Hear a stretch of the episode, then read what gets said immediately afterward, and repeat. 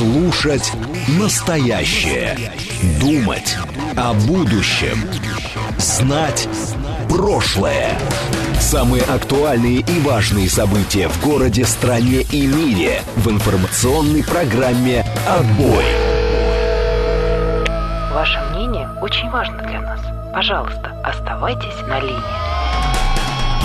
«Отбой». Программа предназначена для слушателей старше 16 лет. 18:08 в Москве. Сегодня 14 февраля, среда. Это радиостанция «Говорит Москва». В эфире программа «Отбой». Меня зовут Георгий Бабаян. Всем добрый вечер. Наши координаты, напоминаю вам, смс-портал 925-48-94-8. Телеграм «Говорит Москва-бот». Звоните 7373-94-8, код 495. Также идет прямая трансляция на нашем канале на Ютьюбе. Заходите туда, ставьте обязательно лайки под нашей трансляцией. Пишите там в чат, я его читаю, там можно друг с другом переписываться, очень многофункциональная история, обязательно надо ей пользоваться, пока есть такая возможность, да.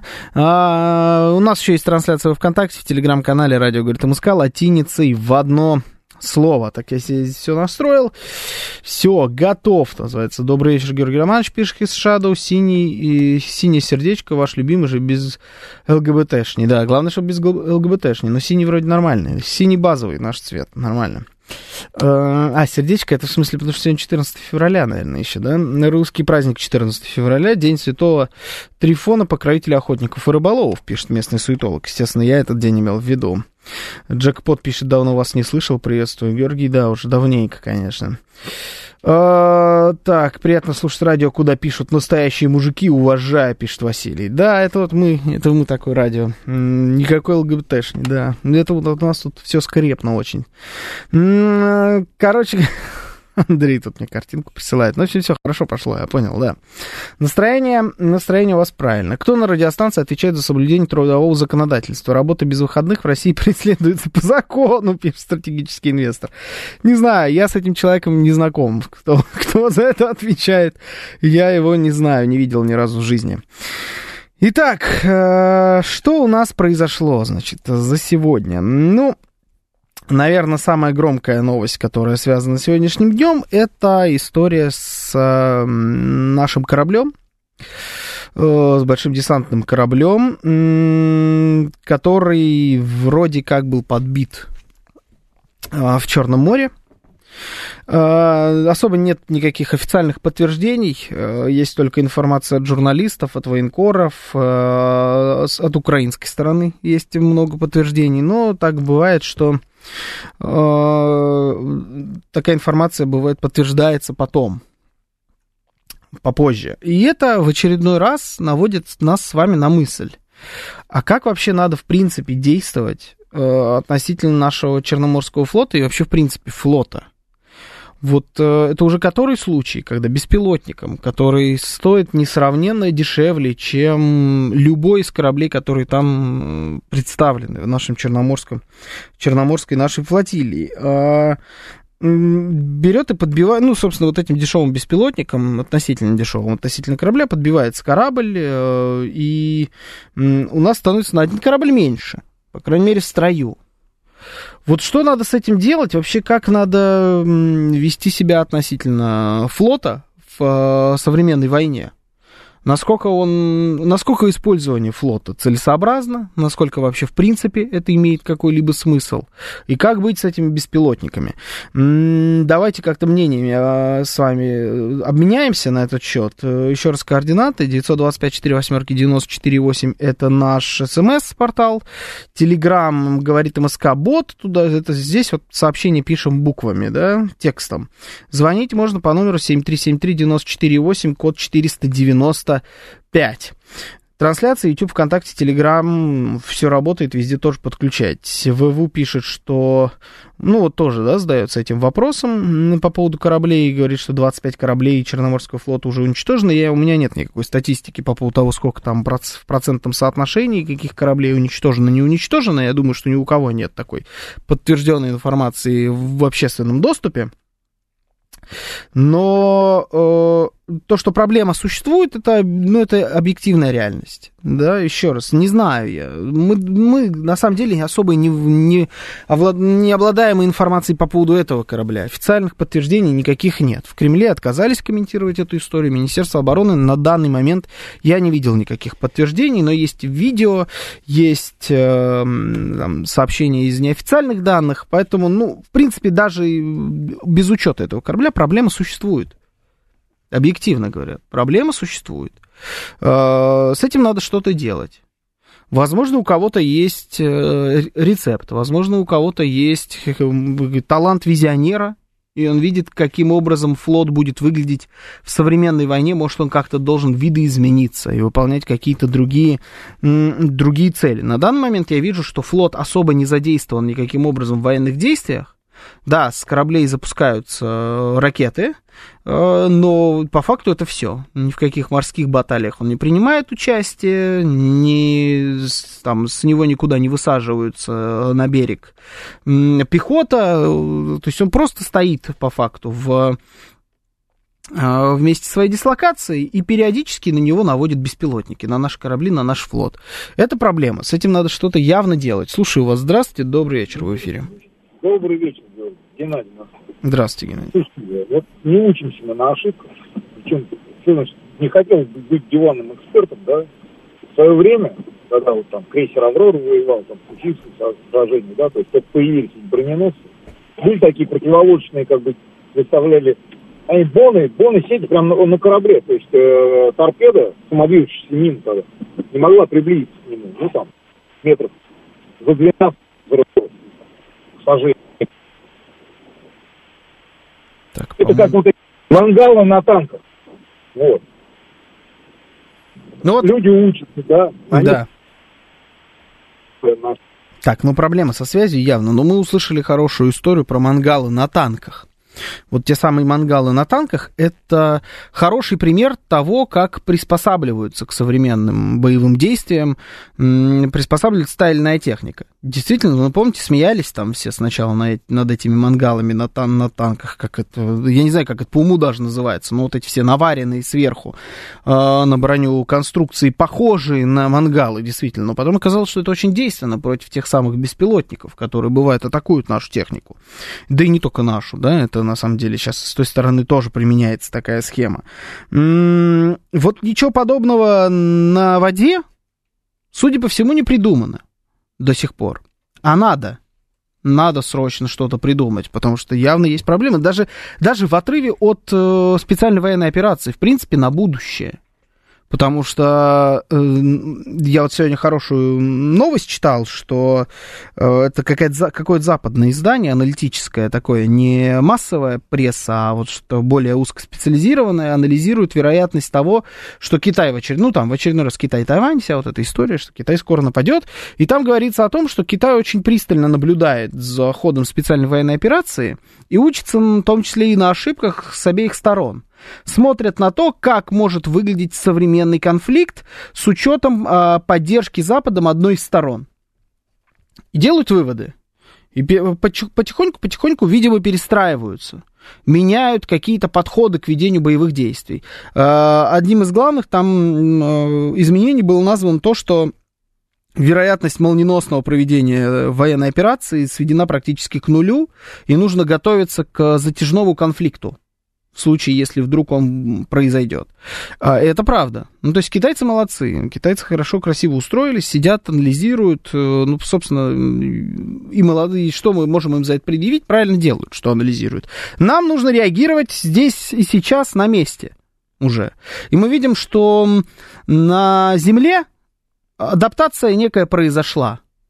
Произошло понимание того, как работает современная война, произошло какой-то вот, в том числе, модернизация техники, модернизация систем защиты, начали развиваться беспилотники семимильными шагами, там эти ланцеты те же самые поставили на поток, то есть вот по чуть-чуть, но мы поняли, как это работает на Земле, на воде пока нет.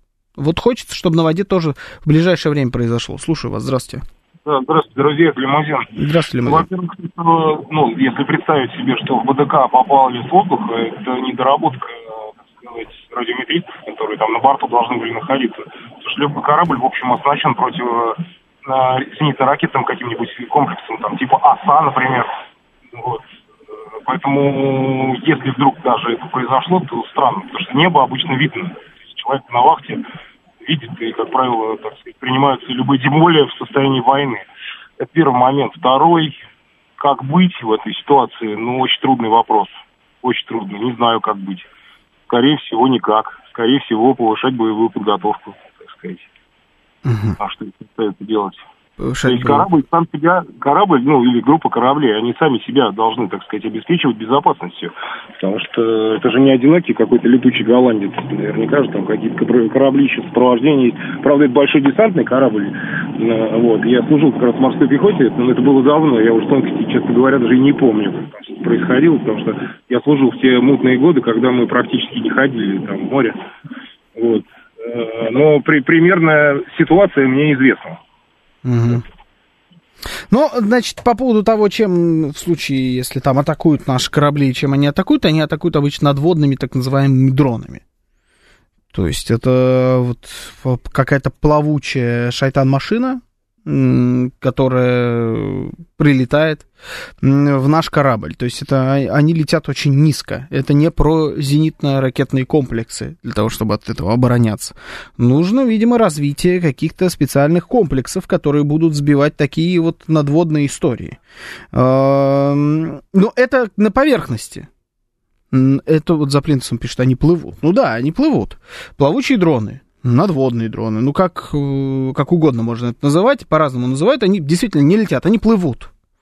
И, но там развивать вид оружия, которым можно от этого защищаться, это долгосрочная перспектива. Но здесь сейчас же нужно что-то с этим делать. Нужно противодействие воздушной разведке и наводке США и НАТО, пишет Таргалак, и он не одинок вот в этом мнении. Без них хохлы слепые и глухие, так же, как и их ПВО, у них нет систем раннего обнаружения и оповещения. Вся информация им приходит от США и НАТО. И там действительно докладывали о том, что дрон-разведчик Соединенных Штатов Америки летал над Черным морем и, скорее всего, наводил как раз тот самый надводный дрон. Нужно сбивать. Кто-то написал, где же это было-то. Сейчас хорошее было сообщение. Вот Алексей пишет. Американские самолеты-разведчики нужно сбивать, которые наводят на цель. Американцы идут на обострение. Нам тоже нужно не бояться идти на обострение. Вот так вот. Такое мнение. Слушаю вас. Здравствуйте. Добрый вечер в эфире. Алло. Да, здравствуйте. Здравствуйте, Валерий. Вы знаете, вот эта ситуация с Черноморским флотом, мне кажется, показала такую серьезную уязвимость крупных морских формирований в закрытых водных пространствах, ну, относительно небольших, скажем так, когда есть близость и берега, и есть возможность использовать и ракеты, и водные вот эти вот всевозможные дроны.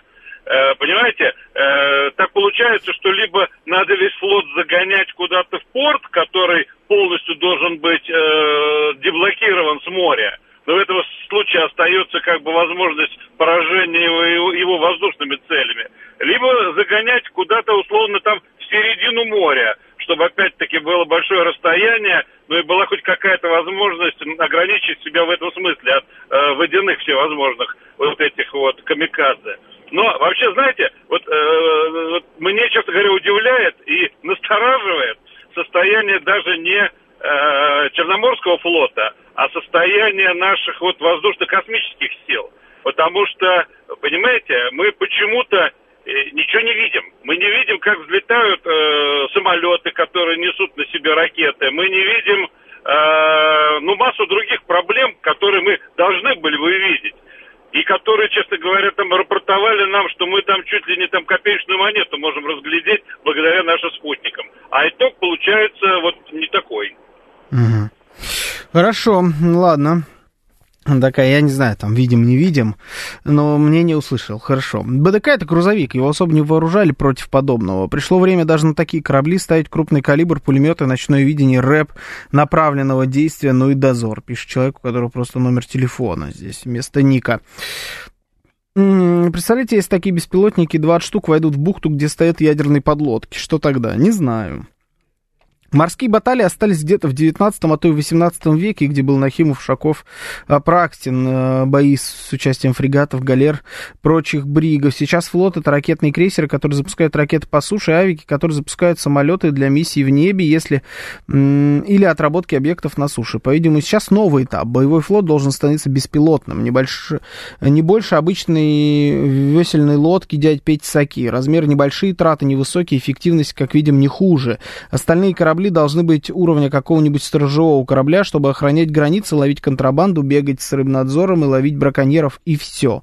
Вот я, честно говоря, сюда, да, тоже склоняюсь вот в это мнение. Судя по тому, что происходит, ведь не только у нас, да, там у Штатов, в принципе, происходит такая же проблема. Они тоже там еле-еле отбиваются от своих этих гигантских дорогущих кораблей, отбиваются от каких-то дронов, сделанных из палок и экскрементов, которых по ним запускают. Просто соотношение между ценой одного и другого, оно несопоставимо. В этом проблема. Во время волнения небольшой катер можно спокойно спрятать и подойти неожиданно, пишет Григорий из Санкт-Петербурга. Идеально все было взять Одессу, конечно, но до этого еще далеко, пишет Борис. Да сейчас дело даже вот, давайте абстрагируемся от конкретно специальной военной операции.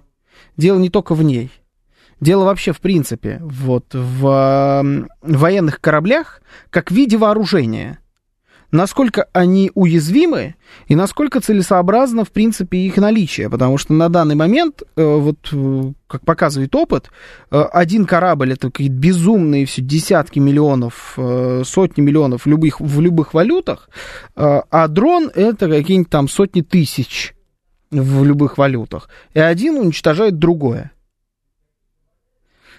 Смысла становится мало. Либо какая-то должен быть новый вид обороны от этого от всего, либо должна быть пересмотрена полностью вся концепция морского флота.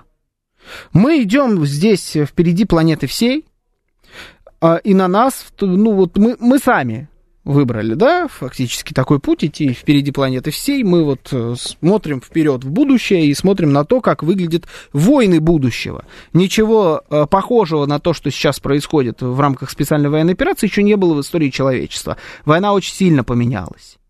И поэтому нам приходится как-то меняться на ходу. Но мы показали, что мы это умеем. Посмотрим, как здесь будет это. Желательно, чтобы мы сделали это побыстрее. И так, чтобы наш флот перестал как-то страдать, что ли. Слушаю вас. Здравствуйте. Добрый вечер. Алло. Да, здравствуйте. Добрый вечер. Здравствуйте. Это вот Дмитрий снова из Москвы. Я вот тоже размышлял еще раньше на вот эту тему. Mm-hmm. И...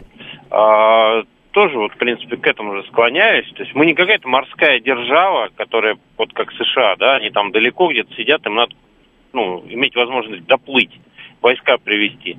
Но вот большой десантный корабль. Вот у меня вопрос. Вот в Черном море, даже в Средиземном море, вот где он будет высаживать десант? В Болгарию, в Турцию или куда вообще? Вот зачем нужен десант в Черном море?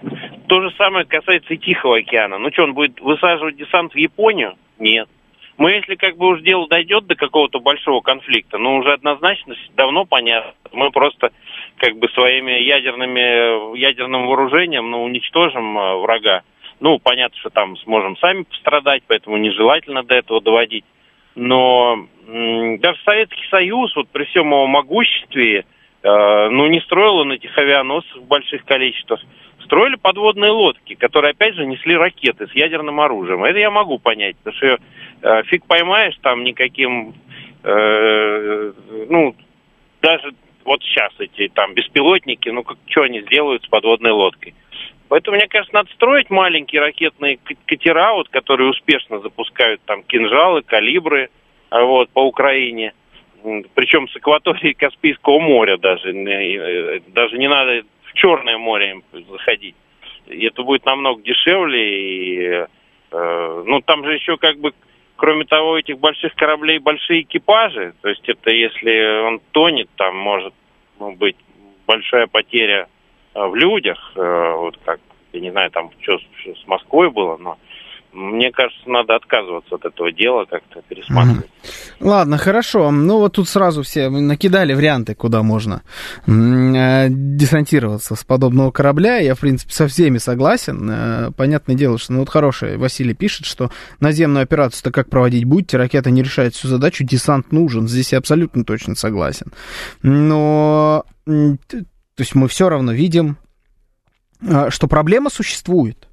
Понятно, что мы не можем полностью отказаться, в принципе, от какого-либо флота, сказать, что все, корабли ушли в прошлое, теперь вот только по земле. Так не работает. Но надо явно как что-то с этим делать. Какие повреждения, пишет Расселхов, или не было подтверждений, не озвучили. Не было, пока официальной информации вообще нет никакой. Было ли попадание, не было, мы не знаем.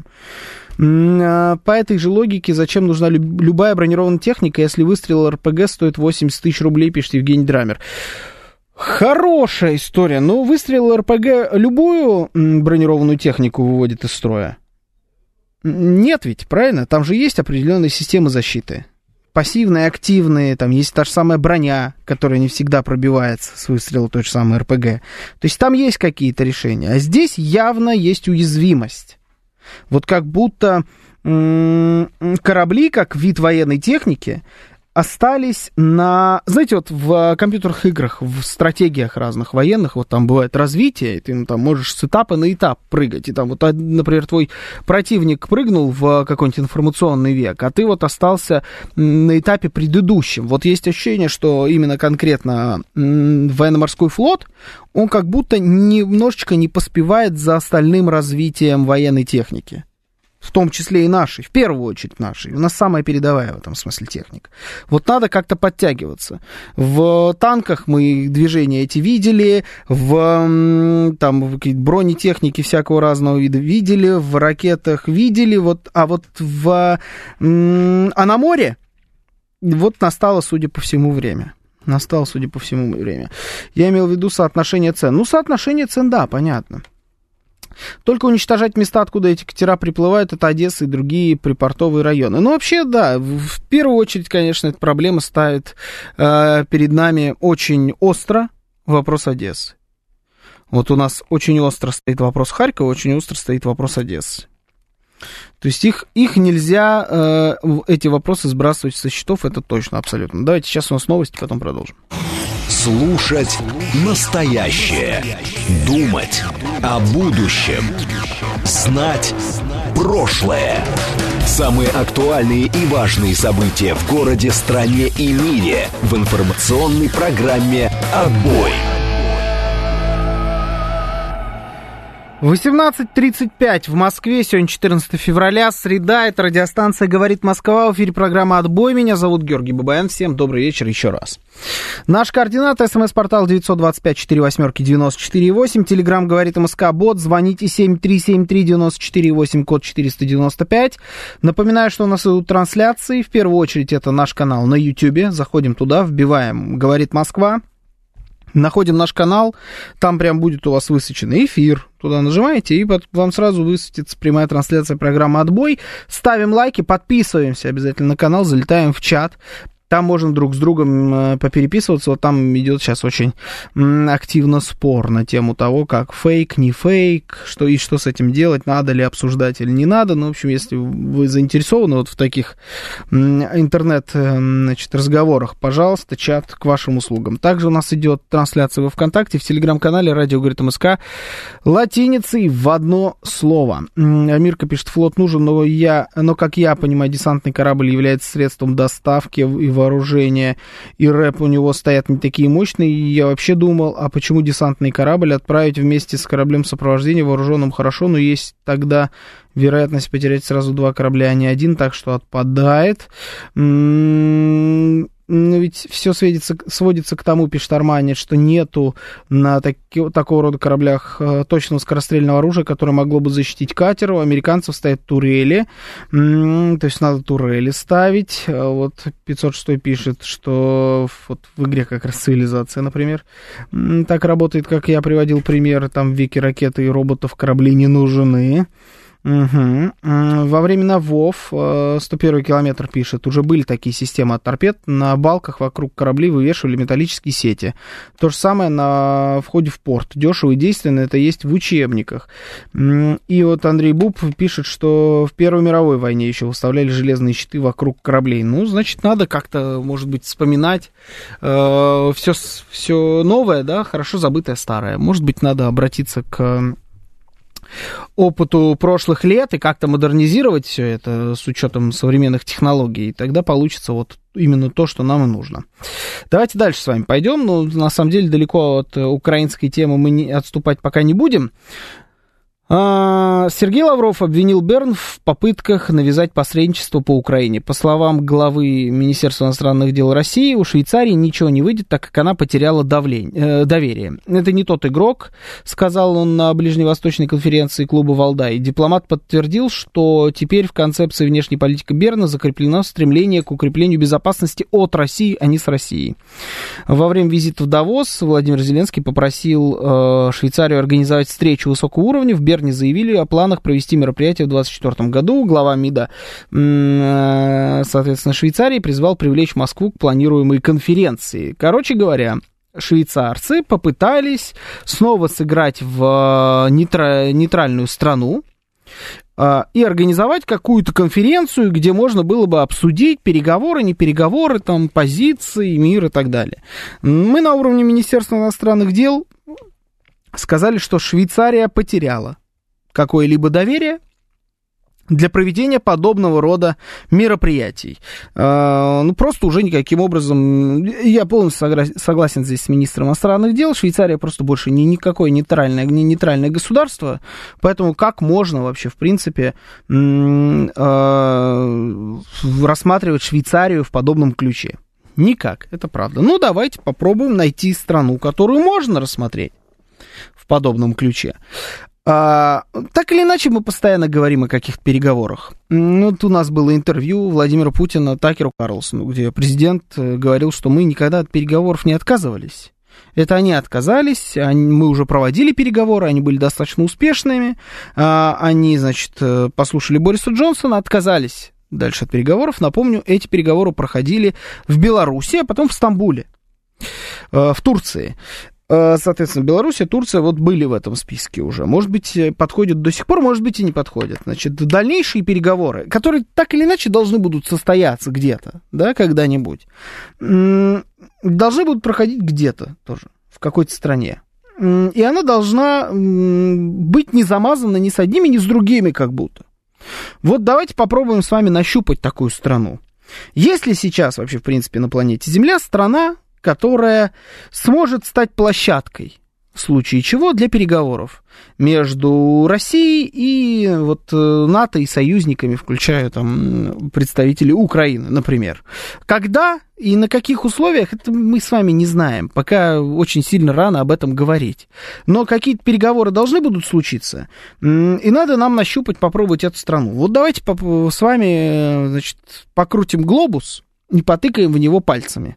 Попробуем такую страну найти. Главное, обязательно будете предлагать, когда страну, говорите, почему она. То есть обосновать надо свой выбор. СМС-портал 925-48-94-8. Телеграм говорит МСК-бот. Звонить надо 7373-94-8, код 495. YouTube, ВКонтакте, Телеграм.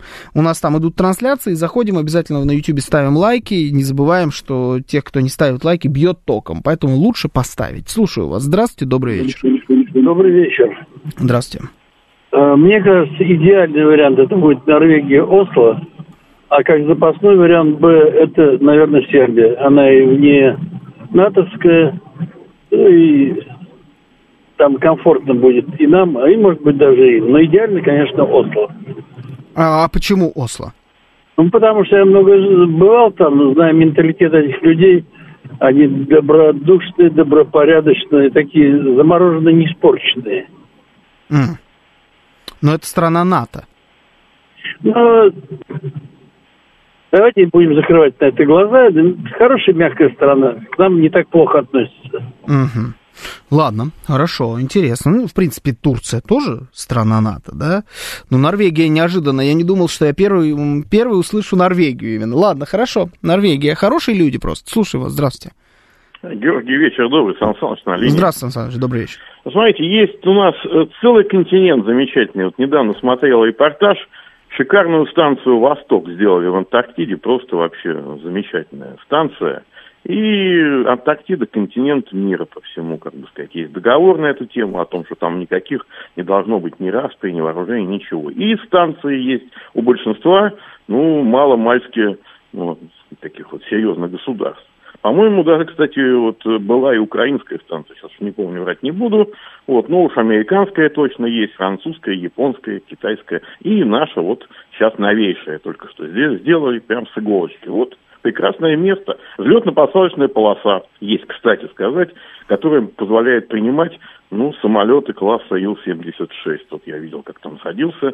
Замечательное место, тихо, спокойно, экология великолепная, понимаете, и никаких, как говорится, там не забалуешь. Там. И люди хорошие, ну, слушайте, знаете, полярники замечательные. Это да, но звучит, конечно, переговоры, да, там, но это, как пишет Виталий Фили, рофло-версии, ну да, все пока в отрыве очень сильно от реальности, по-моему. Это, конечно, интересно, это по-любому вошло в историю, но...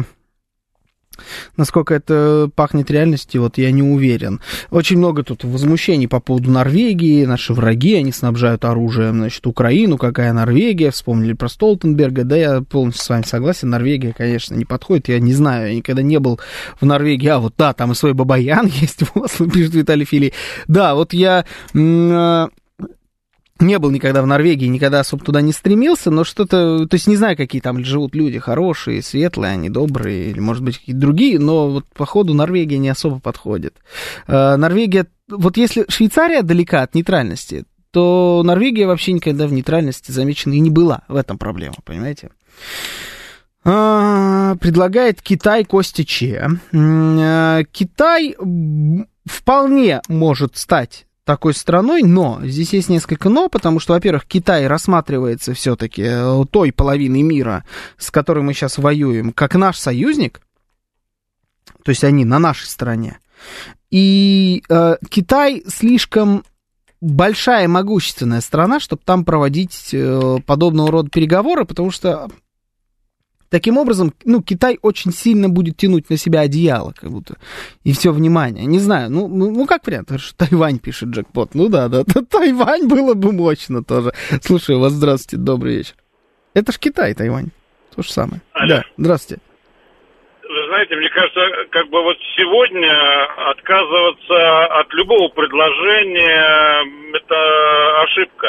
Почему? Я понимаю... Ну, мне кажется, надо использовать любые моменты. Если мы хотим, реально хотим переговоров, то надо использовать для этого любые возможности. Тем более первый этап переговоров, он наверняка не предполагает участие первых лиц. Значит, страна теоретически может быть любой. И чем плоха Швейцария, мне непонятно. Не так давно Лавров как бы вернулся из Нью-Йорка, штаб-квартира ООН, и проблем-то же никаких не вызвало, а уж хуже как бы америкосов для нас никого нет, чем в настоящий момент как бы не удовлетворяет с точки зрения Лаврова Швейцария, мне непонятно. Если вы хотите переговоров, надо участвовать в переговорах в любом месте, которое может быть, во всяком случае на первом этапе, когда там наверняка будут участвовать эксперты и прочее подобного рода знатоки, скажем так. Угу. Ну, я объясню, почему Швейцария не подходит, помимо того, даже вот с учетом всего того, если хотите реально переговоры, надо использовать любую возможность. Нет, не надо использовать любую возможность. Переговоры надо вести с позиции силы. Тем более, что именно в этой позиции сейчас находится Россия. И поэтому соглашаться на переговоры в той стране, которая нас не устраивает, нельзя ни в коем случае. Не настолько нужны эти переговоры на данный момент, чтобы обязательно прям бежать в Швейцарию, которая дискредитировала себя по полной программе, поняла это, судя по всему. Потому что, ну, что такое Швейцария, да? Плевок на карте, по факту. И вот эта Швейцария, у которой все, что и было, это вот этот ее нейтральный статус, которым пользовались многие десятилетия разного рода и люди, и государства, она вот этот единственный свой плюс по факту потеряла. И есть страна, которая, на мой взгляд, этот статус забрала себе. Я говорю сейчас про Арабские Эмираты. Вот Арабские Эмираты не просто так называют ближневосточной Швейцарией на данный момент. И вот в Швейцарии, видимо, это поняли. Они это поняли и по количеству денежных потоков, которое перераспределилось не в их пользу. И вот сейчас, я думаю, поймут еще, по словам нашего министра иностранных дел, возвращать Швейцарии с нашей же помощью ее потерянные плюсы, ее статус потерянный, я считаю, что нет никакой необходимости. Сами отказались? Ну, значит, вот и оставайтесь без своих плюсов, посмотрим, как будете существовать. Саудовская Аравия, ОАЭ или Катар? Ну, во-первых, страны мне симпатичные, пишет Виталий Филий. Влиятельные, к нам относятся хорошо. Местные шейхи, что сами коренные граждане. У них контакты с западниками нормальные. Во-вторых, мы через них согласуем обмены, и этот канал работает достойно. Это самый такой, на мой взгляд, реалистичный сценарий, действительно. Арабские Эмираты, Саудовская Аравия, Катар, не знаю, вот, ну, может быть, Катар такой на третьем месте, да, вот Арабские Эмираты я бы на первое место поставил, Саудовская Аравия на второе, и Катар на третье, вот как-то так бы я распределил. Ну, это самое такое, самое что-то на поверхности, самое реальное. Переговоры ввести в Венгрии, подписывать договор в Ялте, пишет Алла. Так, Киев в момент подписания ими же капитуляции, пишет Евгений Драмер. Это самый такой предпочитаемый вариант, да? Я бы не отказался тоже. В Нарнии предлагает Виталий Филе. Туда, к Норвегии, значит. К Норвегии у нас Нарния. Слушаю вас. Здравствуйте. Добрый вечер, вы в эфире. Алло, добрый день. Добрый вечер, вернее, уже. Да, здравствуйте. Я не знаю, а почему бы, допустим, не провести переговоры где-то в БРИКСе, ну, в Индии, как вариант. Угу. Ну, БРИКС, это же блок с нами. Ну, они как он будто же тоже... не военный. Да, но тоже как-то, знаете, особо как будто не наши, скорее, союзники, чем их союзники. Да, Георгий, а можно еще вот одну ремарочку такую, вот по поводу того вот человечка, который звонил по переговорам в Норвегии, советовал. Угу.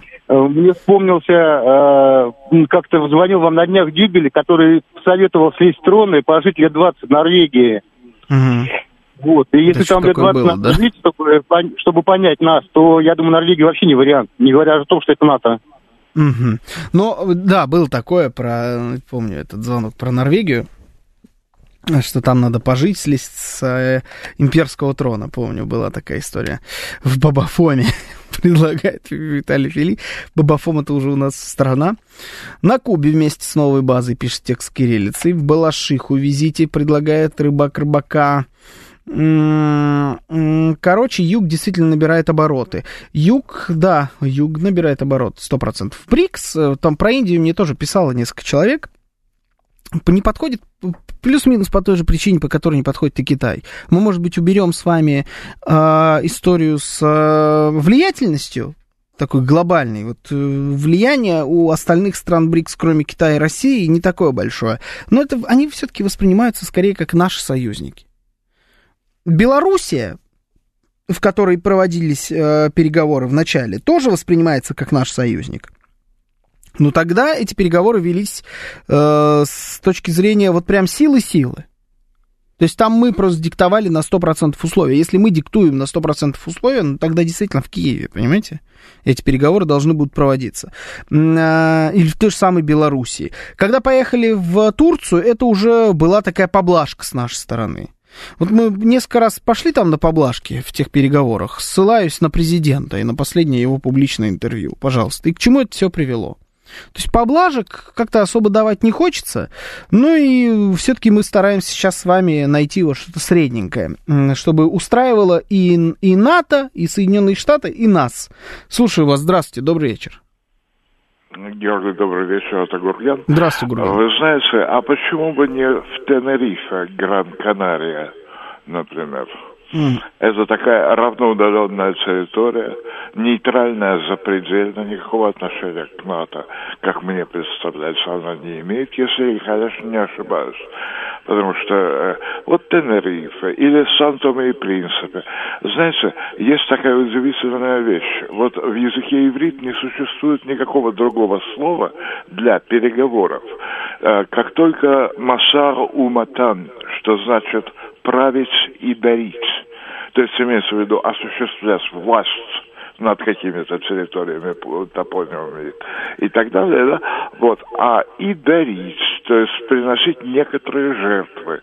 Ну, не жанром эсерут такой, то есть духовные жертвы, а какие-то территории, какие-то анклавы или что-то такое. Вот. Как мне кажется, это не должны быть никакие столицы лимитрофов, поймите меня правильно, а вот именно такая некоторая удаленность от всего и вся. Но Тенерифе же не подойдет, Тенерифе это же Испания. Смотрите, это Ах, вот в чем дело, совершенно верно. Тогда Тувалу, вы знаете, или что-нибудь в Индонезии, например, я бы предложил. Там хороший климат, там прекрасно просветляются мозги, там целомудренный ислам, насколько я помню, да, значит, вот где-нибудь, то есть, вы понимаете, это, если серьезно, то я согласен с вами, с тем, что вы только что сняли с языка, когда я набирал номер. Это Киев. И никаких поблажек. То есть Масар, вот что называется, правец, у Матан и дарить, да ничего, кроме, может быть, Ужгорода, Чопа и Мукачева, где по реминисценции нашего президента название улиц указано на русском и венгерском. Вот что-нибудь такое. Спасибо, спасибо, Гурген. Но, да, Киев, понятное дело, Киев, это все отлично, ну просто у нас опять возобновились все эти разговоры о переговорах. Я видел, у меня убежало, к сожалению, уже сообщение, кто-то писал, что вот включил, а тут обсуждают неизвестные переговоры в неизвестном месте, неизвестно о чем, типа, неужели нет темы поважнее? Ну, я же не из воздуха тоже беру эту тему, я отталкиваюсь от министра иностранных дел. Я отталкиваюсь от представителей Швейцарии, которые вообще выступили с этой инициативой. Отталкиваюсь в том числе в очередной раз от президента Российской Федерации, который об этом заговорил. Огромное количество публикаций в западных средствах массовой информации о том, что вот было тут, что типа Россия очень сильно там пытается выйти на эти переговоры, но США отказывается вести эти переговоры. Я считаю, что если США, я не знаю, это правда или неправда, там опровергли в Кремле эту информацию. Это все действительно все какие-то инсайдерские инсайды, да, я так с подозрением тоже отношусь к подобного рода информации, но тема, она снова появилась в общественном поле. Я напомню, что вообще говорил о том, что идеальное время для этих переговоров, на которые американцы должны были бы выйти, с точки зрения моей логики, это была осень. Осень 23 года. Они не вышли. Не вышли по нескольким причинам. Первая причина – это эскалация конфликтов, которая в этот момент происходила на Ближнем Востоке. Вся эта, значит, израильская история. А вторая, на мой взгляд, такая самая важная причина – это неспособность американской администрации нынешней справляться с кризисами. Вот эта администрация, она очень сильно, администрация президента Байдена, она очень хорошо эти кризисы создает, но вообще не умеет купировать никаким образом. Они не могут с ними справляться. Поэтому они их только копят. Отсюда я вообще, в принципе, ставлю вопрос о том, насколько эти люди профессионалы своего дела. Поэтому, возможно, следующей точкой я говорил, там, в том числе и осенью, когда уже было понятно, что переговоров никаких не произойдет. Такая вот самая выгодная история следующая – это весна. То бишь то, что у нас произойдет через 2 недели. Вот весной тоже можно было бы попробовать на них выйти. Но сейчас нету вообще никаких на это предпосылок. Кроме вот возобновившихся разговоров. То есть, если осенью еще как-то веяло, сейчас вообще я не чувствую никаких переговоров. А осенью Они маловероятны, потому что осенью будет вообще совсем не до этого. Поэтому я думаю, что на самом деле о переговорах ни о каких не будет речи до того самого момента, пока не пройдут президентские выборы в Соединенных Штатах Америки. Они этот вопрос спустили пока на самотек. Но всякое может произойти.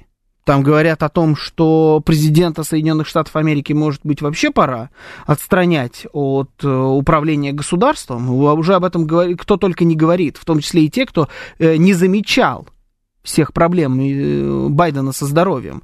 То есть прозрели в какой-то степени. Раз они прозрели, то есть вероятность, она не нулевая, эта вероятность, что президент Байден может отречься от престола, и президентом станет вице-президент Камала Харрис, который пойдет на выборы от Демократической партии. А ей нужно будет срочно, просто бегом-бегом нарабатывать себе козыри, чтобы запихать их в рукава.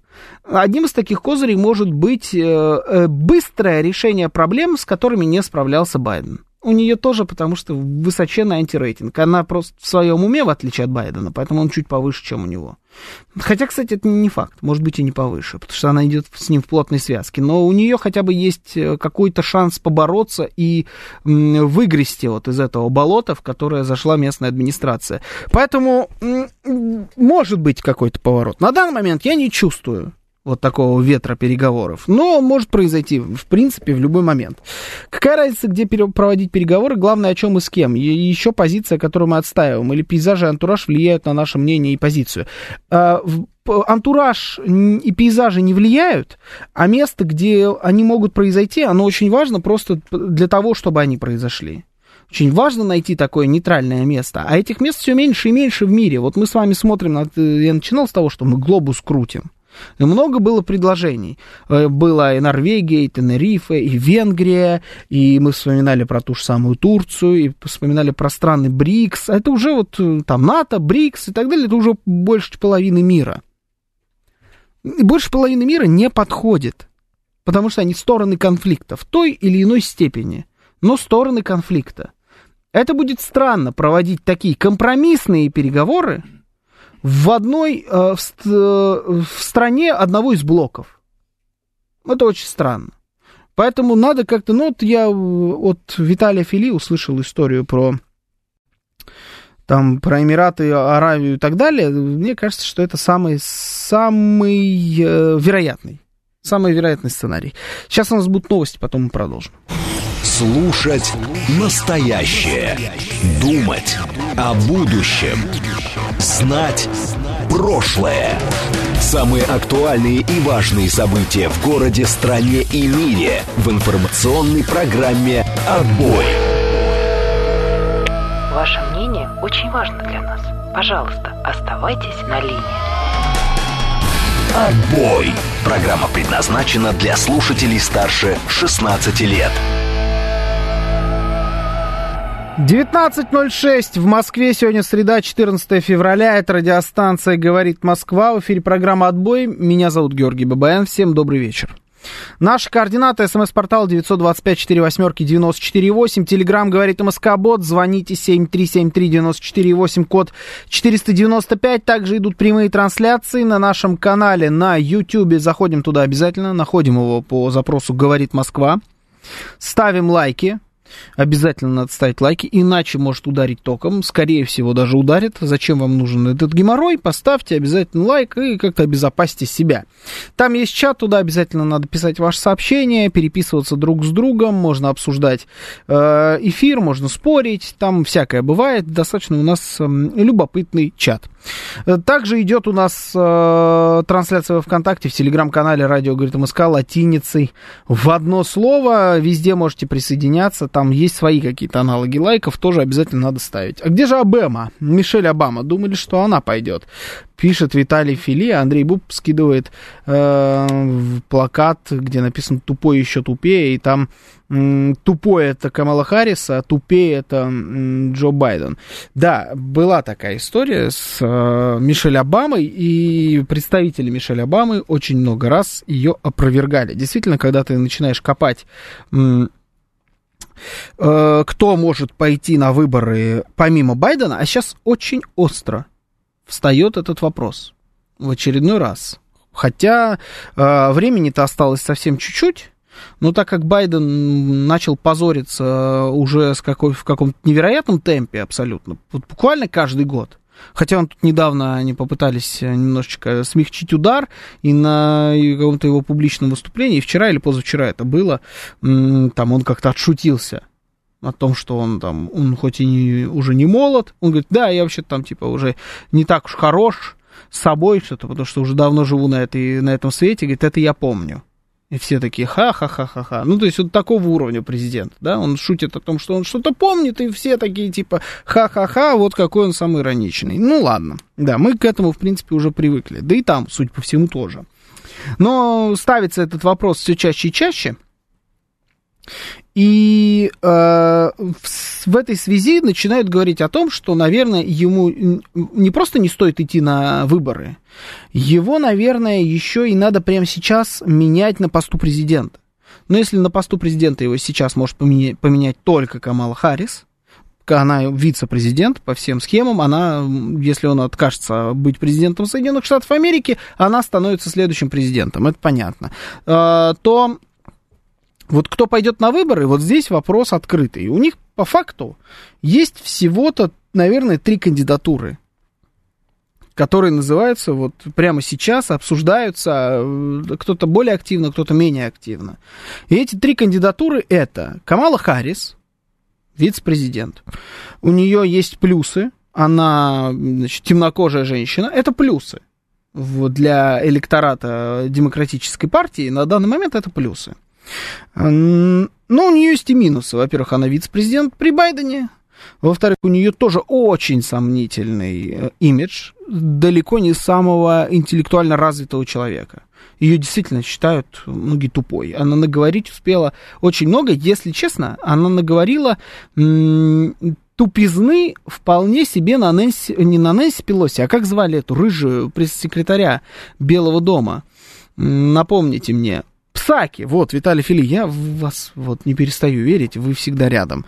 Да, Псаки, помните, была такая пресечка у них там? Вот она все время какую-то ересь несла. Вот Камала Харрис, на самом деле, несет порой не меньшую ересь, но ее очень сильно оттеняет Байден.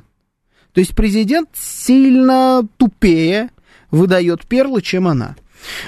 И это в какой-то степени даже ее спасает. Ну, короче говоря, есть вот она. Это самый такой на поверхности вариант, но вообще не железобетонный.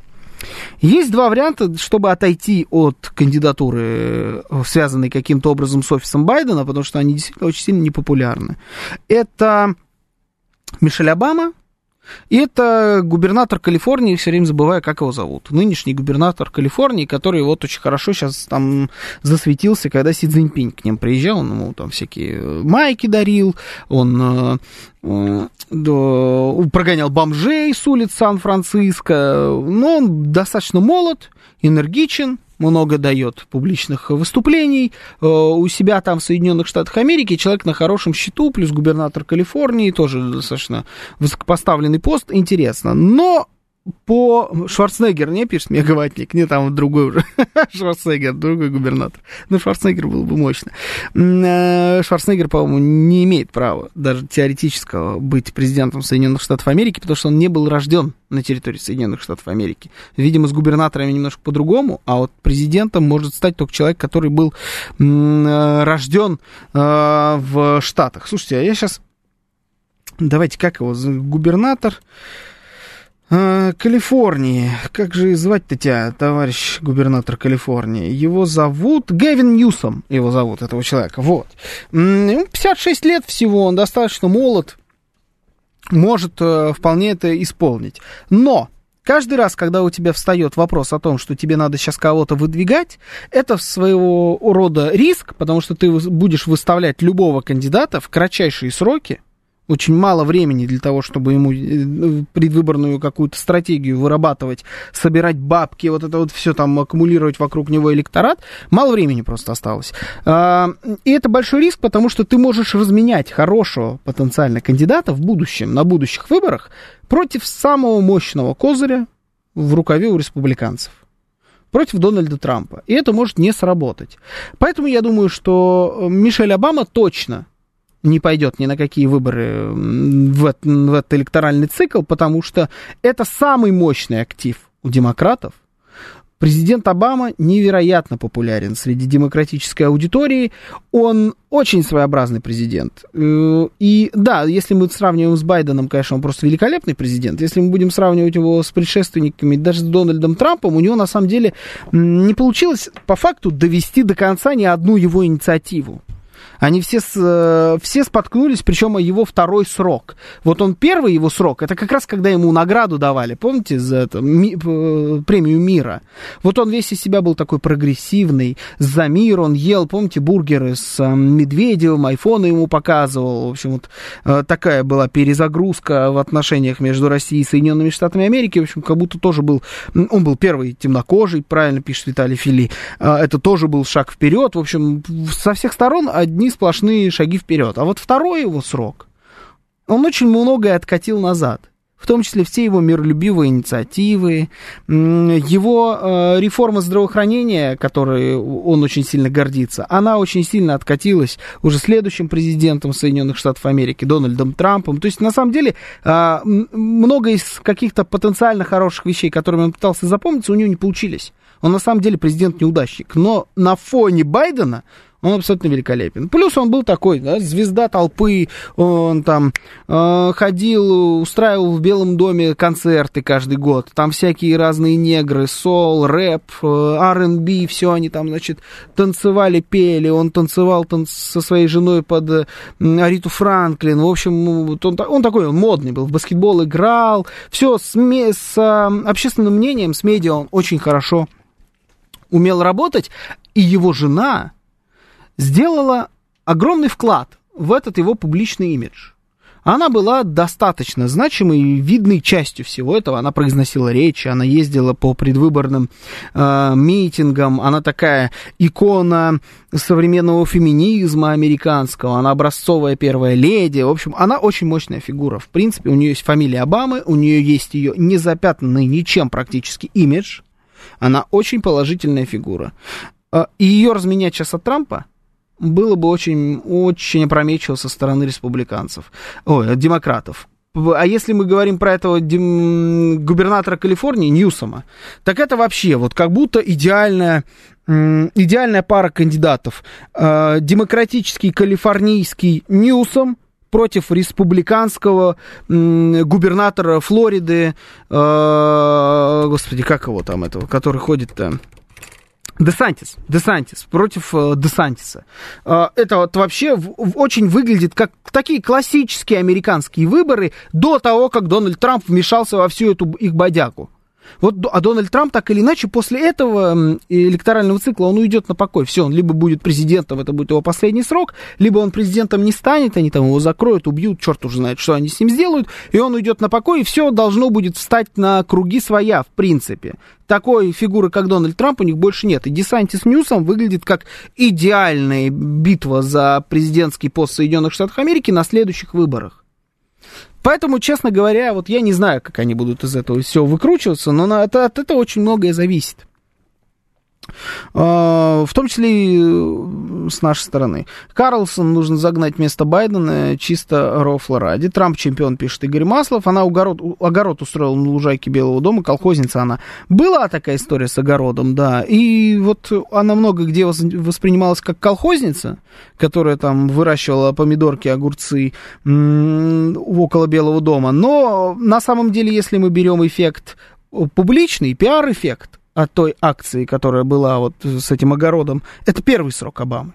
Это вот тот самый. Это все было в масть. На самом-то деле. Это все срабатывало в плюс. И так работает интересным образом память людей. Вот от Обамы многие помнят его первый срок. И мало кто помнит его второй срок. А второй срок это провал на провале. На самом деле. Ну, вот ему повезло. Ему повезло в том смысле, что республиканец, который пришел вслед за ним, сверхяркая, сверхпротиворечивая личность, это Дональд Трамп, он подсветил все его плюсы Обамы для тех, кто является его избирателем. А следующий демократический президент, но это вообще одно сплошное недоразумение. Вот, блин, не праздную никаких дней влюбленных, а цветочки пришлось купить, разорение одно, пишет Лимузин. Да, есть такая проблема с этим днем, согласен. Так, Байден экает, Харрис гыкает, хорошая альтернатива, пишет Андрей.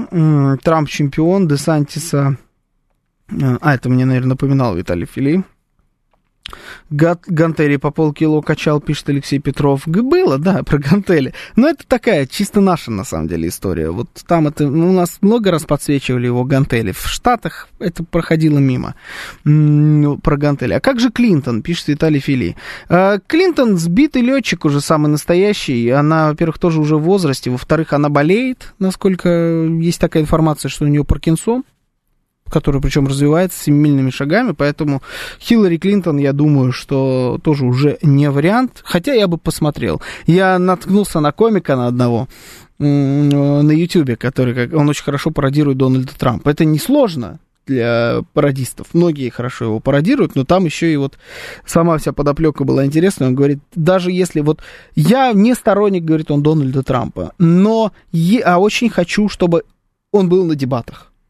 Пожалуйста, пускай он будет на дебатах, потому что даже если они его сейчас отстранят, будут два каких-то других кандидата, и вот у них дебаты, и вдруг, бум, секретный, значит, гость для наших дебатов, и выходит Дональд Трамп и просто начинает их всех поливать. Вот если бы была Хиллари Клинтон, я бы посмотрел бы на это хотя бы с точки зрения дебатов, потому что это было супер занимательно. Как тоже у одного комика я слышал, единственный, кто смог устоять на дебатах против Дональда Трампа, это был Джозеф Байден, и то только потому, что он не понимал, что ему говорит Трамп. Это была его сверхсила. Вот Трамп ему это, там, у тебя сын такой-то, у тебя, значит, это здесь, ты вице-президент вообще ужасающий, а Байдену просто это сидит обезьянка и хлопает там в ладоши у него в голове, потому что он просто не понимает, о чем с ним говорит этот человек, и это оказалось его плюсом. Мы тогда это видели, они тогда старались сделать вид, что этого не существует, поэтому... Вот пришли туда, куда пришли. Возможно, у Хиллари Паркинсон начался после Моники Левинских, и такой был стресс. Может быть. Я не знаю, как развивается Паркинсон, честно говоря. И от чего он может начаться, тоже не знаю. Но стрессов в ее жизни было предостаточно.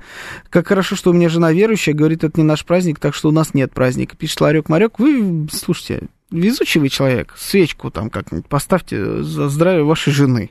Она тоже святая. Так в Америке здоровые остались, пишет Лимузин. В Америке остались здоровые, да. Только вот они не в овальном кабинете сидят, к сожалению, эти здоровые.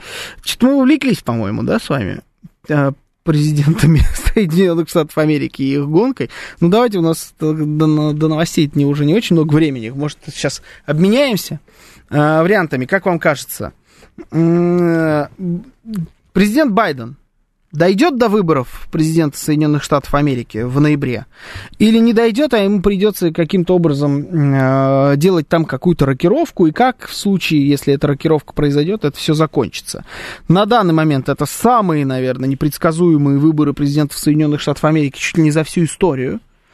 Такой байды, как у них там сейчас, не было никогда. Ну, то есть просто зацените. Кандидат от демократов потенциальный, не в себе, в деменции. И уже все говорят о том, что его нельзя допускать до этих выборов. Его даже и на президентском посту нельзя оставлять. Президент от республиканцев находится под различными судебными разбирательствами. И тоже его допуск, в принципе, под вопросом. Его могут еще и снять с этих выборов. Беспредел, не беспредел, оставим это, но его могут еще снять. То есть мы вроде как знаем двух главных кандидатов, но на самом деле параллельно с этим еще и не знаем этих двух кандидатов. Интересно. Слушаю вас, здравствуйте, 7373-94-8, наш номер для звонков в прямой эфир. Добрый вечер. Добрый вечер, Георгий. Ну, знаете, наивно полагать, что в Америке правят президенты. У них есть другие структуры. Трудовая комиссия, Совет по международным отношениям, Гельбельский клуб. А эти президенты — это клоуны, извините. Там есть такие организации, что, дай бог, всем. Они управляют, говорящая голова. Поставили он, ну, поговорил, пускай он там хоть полумертвый будет. Но он не решает ничего. Есть структуры в Америке, вы знаете прекрасно, лучше меня. Кто-то управляет Америкой и миром всем, кстати. Это мировая закулиса. Так что там все ясно. И ничего не надо переживать за президентов. Вот в чем просьба у меня. Они ничего не решают, ничего. Просьба за них не переживать? А что за них переживать? Там решают другие, там есть структуры очень мощные. Как не знаете? Нет, что? Я не знаю, что за них. Это вы сказали про переживать. А трехсторонняя комиссия, трехсторонний совет. Да, давайте все-таки я кому-нибудь еще дам высказаться. Шутки шутками, да? Но хочется как-то посерьезнее поговорить. Слушаю вас, здравствуйте. Добрый вечер. Добрый. На самом деле, как кажется, что если эти кандидаты в президенты дойдут до финала, про Байдена и Трампа, то, конечно, как кажется со стороны, нам здесь из России Трамп победит. Поэтому тут только неординарный ход, да, то есть от демократов, то бишь замена Байдена какая-нибудь неожиданная на человека, с которым не успеют, условно, поработать, там, не знаю, компроматами, еще чем-то, да, то есть, и вот, на самом деле, вот этот вот вице-президент, который Камала Харрис, да, то есть выглядит реально хорошей идеей. То есть про вот это вот до лета все, по-моему, солить, или я не знаю, насколько там длинный вот этот период, чтобы раскручивать нового кандидата. Хотя я, честно, не вижу, как Байдена раскручивает. Кажется, что он вообще ничего не делает. Просто наблюдение какие-то его, где он там что-то ходит, что-то такое. Как будто вот они все ждут, когда же нам приступить реально к раскрутке того человека, который будет. Поэтому вот я думаю, что Камала Харрис нормальный вариант, неожиданный будет для всех. Угу. Ладно, да, спасибо. Но то, что как будто его не раскручивают, это правда, да, есть такое ощущение. Мне кажется, они боятся что-либо делать в связи с Байденом. То есть тот случай, когда лучше не трогать. Потому что когда ты начинаешь трогать, как-то заставлять его произносить какие-то речи, он делает только все хуже. Это очень тяжелая задача. Может быть, да, может быть, ждут, когда дадут уже отмашку, все, раскручиваем Камалу Харрис. Посмотрим, но время-то идет, времени-то все меньше. Вот это странно. Слушаю вас, здравствуйте, добрый вечер. Добрый вечер, Борис, Москва. Здравствуйте, Борис.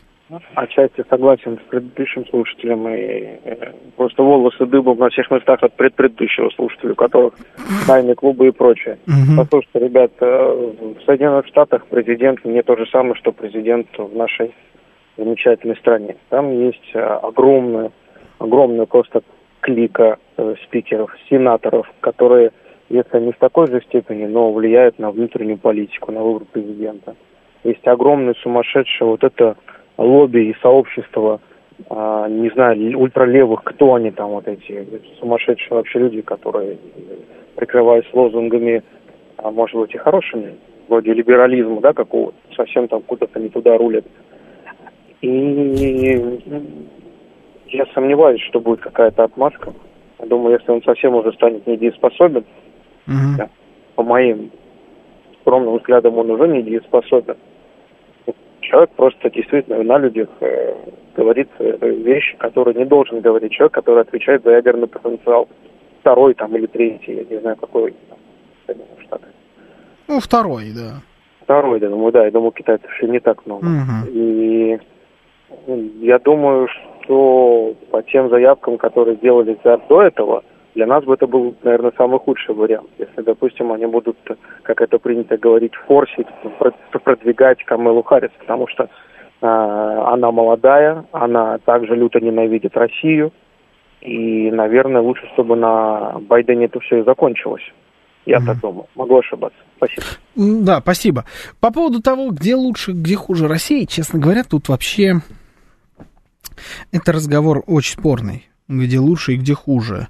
Потому что можно сказать, что... А вот чем, например, сейчас плохо для России, когда Соединенными Штатами управляет неадекватный старик, так, может быть, наоборот, пользоваться тем самым моментом. Это и момент их слабости, безусловный. Потому что Дональд Трамп политик не слабый. Дональд Трамп — это политик, который действует всегда с позиции силы. И он способен на это, в отличие от Байдена. Байден вообще не контролирует никакие процессы. Может, лучше пускай будет еще раз Байден. И я даже отчасти с этим согласен. С другой стороны, Трамп человек договороспособный. И он показал это в первый свой срок. Да, он готов в случае чего действовать, но он и готов договариваться. Нам выгоден человек, с которым можно договориться. Да кому угодно выгоден человек, с которым можно договориться. Период правления Дональда Трампа можно считать периодом спокойствия. На самом деле, в том числе и в мире. Особенно, если мы сравним это с тем же самым Обамой и особенно Байденом. Ну, только в этих категориях. То есть, друзей России там нет. Камала Харрис вообще отличный вариант. Я реально удивлен, что демократы так далеко зашли с Байденом.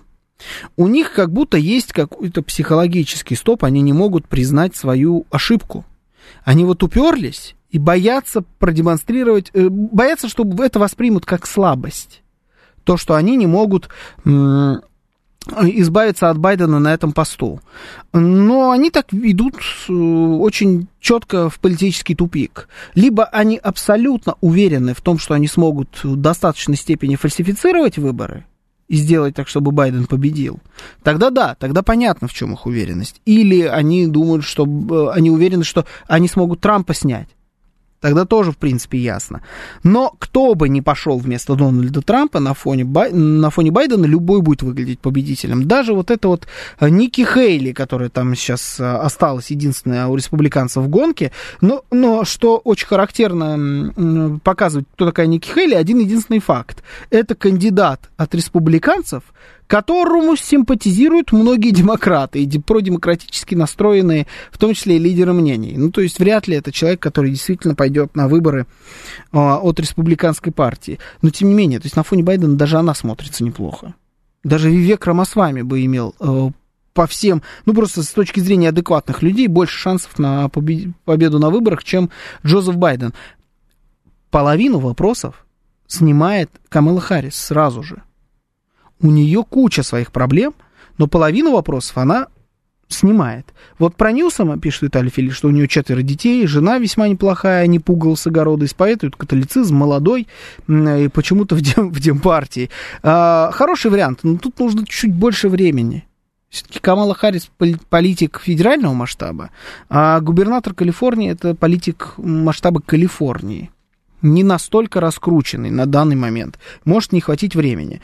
Но посмотрим. Я, честно говоря, думаю, что мы в ближайшее время все-таки с вами увидим какую-то неожиданность и перемену там главных действующих лиц. Я думаю, что Джозеф Байден, конечно, до выборов дотянуть не должен будет. Сейчас у нас новости, потом продолжим. Слушать настоящее. Думать о будущем. Знать прошлое. Самые актуальные и важные события в городе, стране и мире в информационной программе «Отбой». 19:37 в Москве, сегодня 14 февраля, среда, это радиостанция «Говорит Москва», в эфире программа «Отбой», меня зовут Георгий Бабаян, всем добрый вечер. Напоминаю, наши координаты, смс-портал 925-48-94-8, телеграмм «Говорит МСК-бот». Звоните 7373948, код 495. Также у нас идет прямая трансляция на нашем канале на YouTube. Заходим туда, обязательно ставим лайки. Давайте, не забывайте лайки поставить. Я вот подожду, пока вы лайки поставите. Вот я жду. Я жду еще. Поставили? Я надеюсь, что поставили, иначе вас током будет бить. Не поставили? Ну, подождем тогда еще. Ладно, подождем. А есть у вас какая-нибудь просто музыка, знаешь, такая вот, как заставка, когда звонишь, не можешь дозвониться. Там, говорят, все операторы, все ведущие заняты. Время ожидания 10 минут. На-на-на, на-на-на. Слева горы, справа горы, вдали Кавказ. Будем считать, что я за эту музыку. Там армяне напевали свой народный джаз. Поставили лайки, нет? Поставили? Один? Один порядочный человек среди вас есть. Ваш лайк очень важен для нас. Поставьте, пожалуйста. Да-да-да, ладно. Поставил, но током ударило, что не так. Значит, когда-то в другое время не поставили, по-другому... Ну, не работает просто никак. Короче говоря, ставьте лайки, залетайте в чат. Также у нас есть трансляция во ВКонтакте и в Телеграм-канале «Радио говорит МСК» латиницей в одно слово. Итак, сегодня 14 февраля. Дамы и господа, напоминаю я вам. А что это значит? Это значит, что... Расскажу я вам, значит, про историю, которая со мной сегодня приключилась. Я сегодня был в поликлинике. Там ничего серьезного, кровь сдавал просто. И вот наблюдал там такой диалог между, собственно, врачами. Два врача женщины, одному врачу мужчине, рассказывали, точнее как, одна врач-женщина, значит, врачу-мужчине рассказывала, как надо обращаться с его новоиспеченной женой. Я вот это все, значит, подчеркнул, ну, сидел, уши грел, значит, и вот нагрел на целую историю.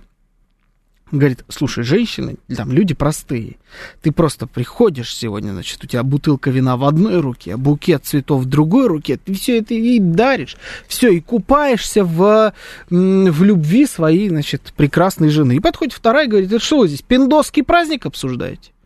Говорит, почему пиндосский? Хороший праздник. Они же молодожены. Говорит, да пиндосский это праздник. Говорит, вот это наша скрепная, значит, врачиха-слониха. Нечего тут обсуждать эти пиндосские праздники. Собственно, ваше отношение к 14 февраля, к Дню Святого Валентина. А именно этот день сегодня у нас вроде как на календаре. У меня даже есть несколько новостей к этой истории. Ну, во-первых... Первая новость, это, ну, там есть про популярные подарки, это ладно, это уж совсем какой-то бабафом. У нас есть наш опрос, где же это где, а где же ты где новость-то? Слушайте, сейчас я ее не найду, ну ладно, не суть важно. Я видел эту новость сегодня на лентах, что очень сильно обрушился рейтинг этого праздника среди наших с вами сограждан. Его стали сильно реже праздновать. Типа вот все, не скрепно это праздновать День Святого Валентина, поэтому мы не будем его праздновать. Там чуть ли не на 70% упала популярность этого праздника. Но при этом еще и вот с нашей радиостанцией поделился мнением историк религиовед, что День семьи, любви и верности у нас в стране вообще не приживется. Речь идет о Дне Петра и Февронии. Типа это тоже как-то вот на самом деле у нас не особо получится. Поэтому, собственно, походу, мы с вами в безвыходном положении. Ну, в общем, давайте, рассказывайте. Вы сегодня празднуете День Святого Валентина или нет? А главное, почему? Слушаю вас. Здравствуйте. Добрый вечер. Да, здравствуйте. Сергей, Москва. Вы знаете, сегодня утром решил поздравить супругу свою. Угу. Купил небольшой букетик цветов. Алло, слышно меня, да? Да, очень хорошо вас слышно.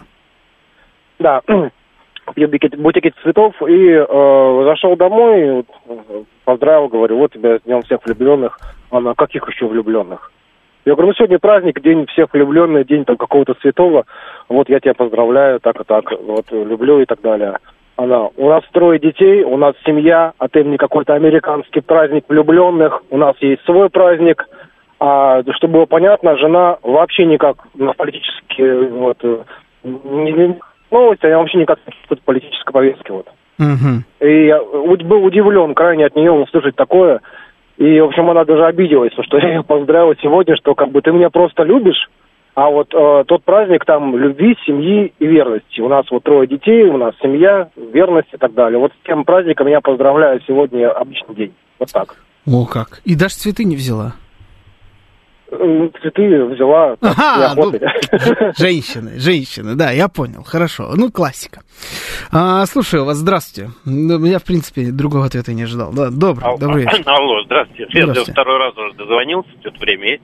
Ну, когда-то я праздновал вначале, хотя сразу что-то как-то я с подвохом, но поскольку я не религиозный человек, я уже вот давно праздную День освобождения Ростова-на-Дону. Ну, не праздную, конечно, но я просто мой родной город, и это 14 февраля. Вот это, я понимаю, праздник.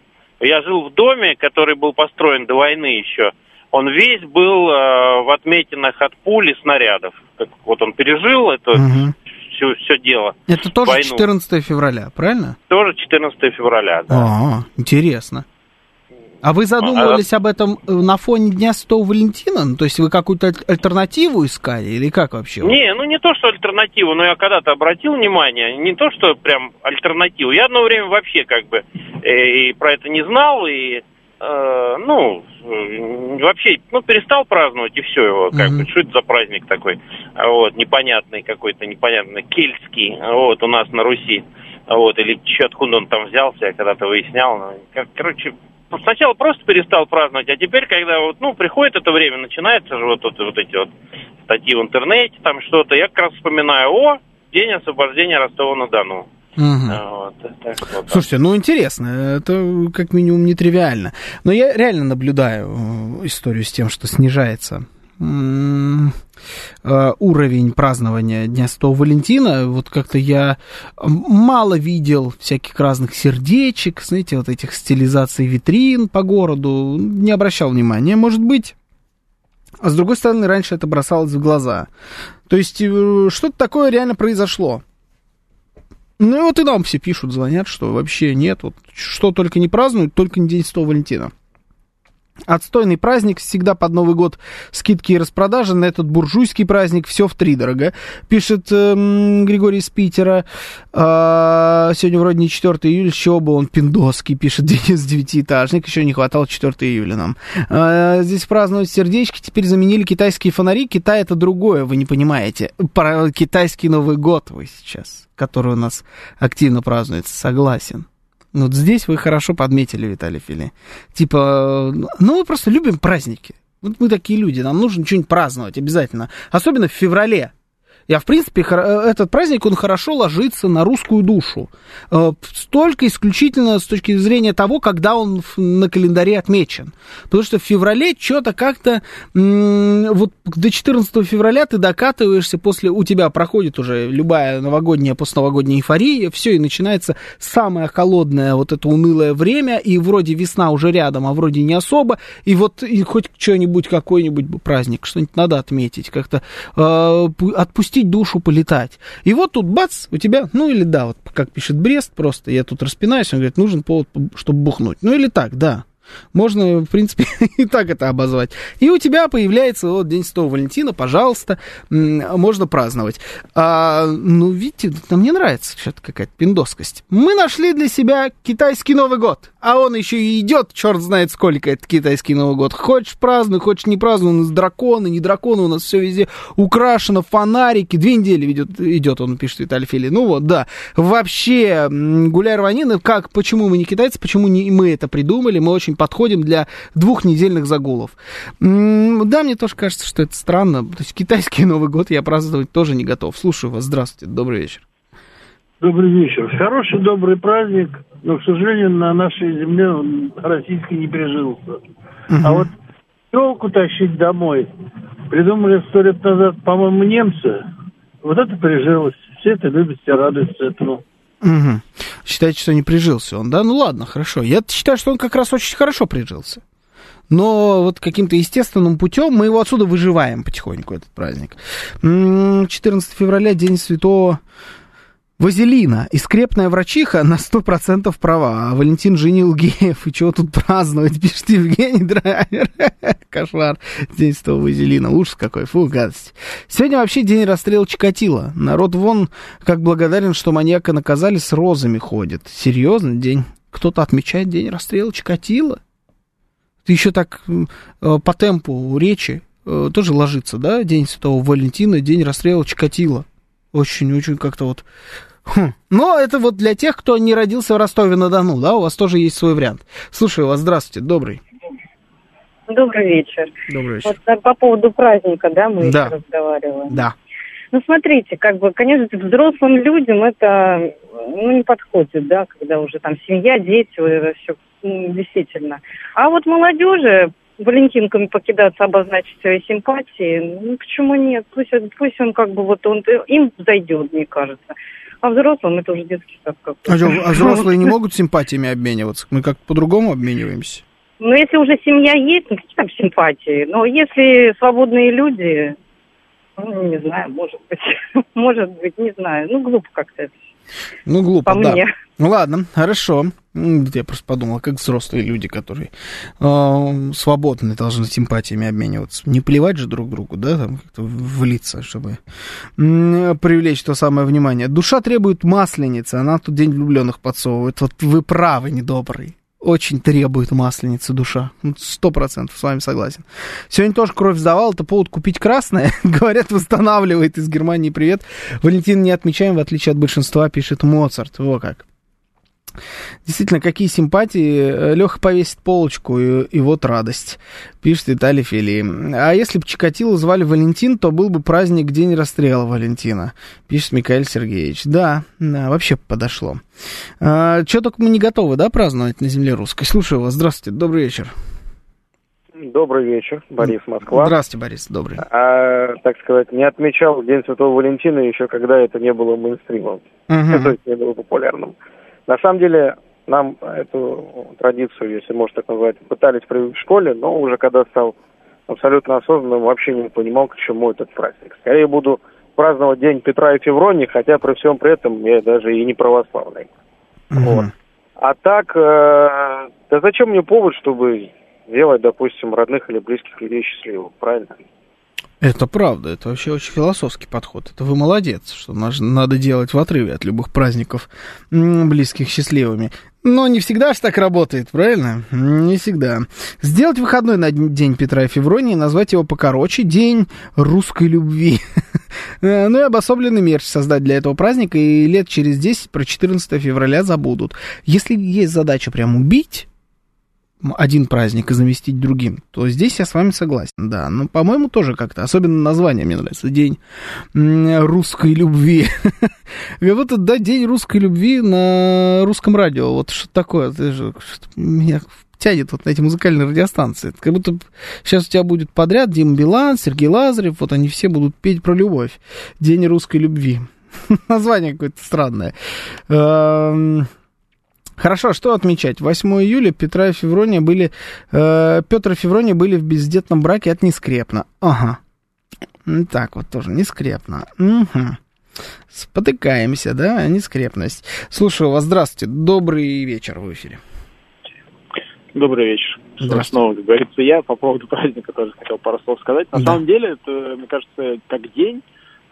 крутая штука, потому что, ну, знаете, там работаешь, не знаю, на работе и много-много разных дел, и часто все такие маячки оставляешь, там, не знаю, вот, и итоги по каким-то там направлениям, делам и так далее. Здесь такой день дают, типа, говорят, ребята, сегодня, кстати, можно, не знаю, жену поздравить или там любимую девушку. Ну, круто, ты как бы такой, да, точно, сегодня прям точно надо. Если я вот откладывал, забывал, еще что-то, надо точно сделать. Поэтому, как вот, в таком направлении, мне кажется, неплохой день. А так, конечно, ну, что-то иностранное, наверное, не очень должно к нам приживаться. Хотя, с другой стороны, почему нет? Я, например, к этому празднику приобщился в школе, потому что вот на английском языке, естественно, все эти праздники там проходили. Вот, и как-то учитель говорил, вот это вот так вот важно у них там. Ну, все такие, ну, хорошо. Слушайте, ну вот это интересно. Вы второй уже, кто говорит про школу. Я вспоминаю, что у нас-то в школе тоже было что-то похожее на... Наверное, празднование, в принципе. Ну, то есть я там делал какие-то валентинки, я помню, очень хорошо с мамой мы там это все дело вырезали. Просто я, когда, если мне надо вырезать сердце, у меня получится персик или задница. Это в лучшем случае. У мамы как-то получше все это получается. Но я не помню, было ли это вот прям празднование. А по поводу английского языка и то, что там объясняли, вообще в этом смысле английский язык, это, конечно, великое оружие мягкой силы англосаксонского мира. Очень многие вещи вот так вот продвигаются через их учебниками, по которым мы занимаемся. А все хорошие учебники по английскому языку сделаны с прицелом на это и написаны с прицелом на это. И так или иначе перенимаешь определенную частичку культуры через все эти учебники. Ну, это просто когда как наблюдение. Маха пишет тут и скидывает список каналов. Так, вот смотрите, Маха, вам нужно подписаться на первый из того, что вы скинули, и писать сообщение в третий из того, что вы скинули. Вот это вот и наши есть ресурсы. Ну, то есть вот то, куда вы сейчас мне пишете, вот здесь, да, вы пишете правильно, я вас вижу. В Киргизии тоже со школы прививали нам этот праздник Валентина, пишет Нурик. О, как интересно. У меня папа Валентин, но он далеко не святой, поэтому не праздную, пишет Стас Лока. Слушаю вас, здравствуйте, добрый вечер. Добрый вечер. Вы знаете, вот не странно вот эта фраза «прививают», да? Как бы у нас такого-то нету, что по радио начинают там «сегодня мы отмечаем прекрасный такой праздник». Нет, это рекламное движение есть, да, вот эти все сердечки, открыточки там, всякие на палочках, леденцы такие в форме сердечек. Да, это прививается вот рекламой, она как бы двигатель всего вот этого привносится. Вот смотрите, мы празднуем этот день, а вот в Февронии как бы забываем, ведь все помнят про 14 февраля. А вот июльский праздник русского такого, да, духа, мы не знаем, большинство, так спроси молодежь, а когда празднуется или какой день будет вот 4 июля, нет, никто не скажет. Вот опять же, это реклама. И я тоже считаю, как бы ничего страшного нет в этом, как бы для влюбленных, да, вот молодых, вот тут уже сегодня говорили, что семейным, глубоко семейным людям, как бы, ну, стеснительно это праздновать, а вот молодежь хорошо, для них это нормально. Если бы не было вот этого вот, как сказать, вот этой подоплеки исторического момента, да, вот сейчас же мы против всего этого, естественно, движения этого, да, радужного, вот, и как бы вот соединять это, ну, не очень хорошо. А если бы это не касалось вот исторически, просто его придумать, этот праздник, было бы неплохо, и отмечать ничего страшного в этом нет. И дарить сердца друг другу, это лучше, чем там... драться в подворотне, да?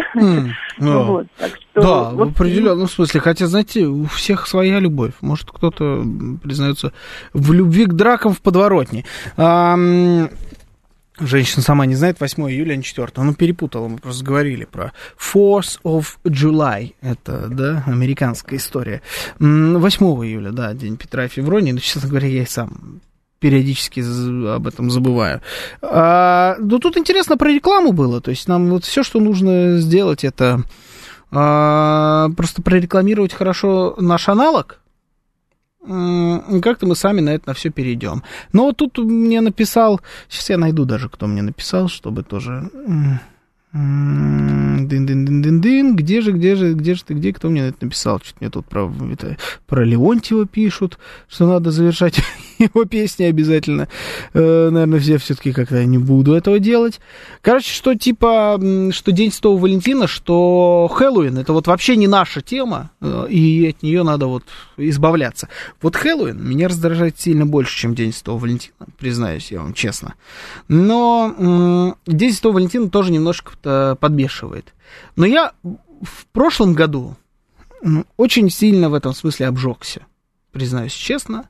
Я и здесь, мы опять с вами обсуждали в эфире, видимо, тоже вот была программа «Отбой», и обсуждали этот День Святого Валентина, и примерно такая же у нас была дискуссия, как сейчас. Я сказал, я вообще принципиально это праздновать не буду, вообще ну его.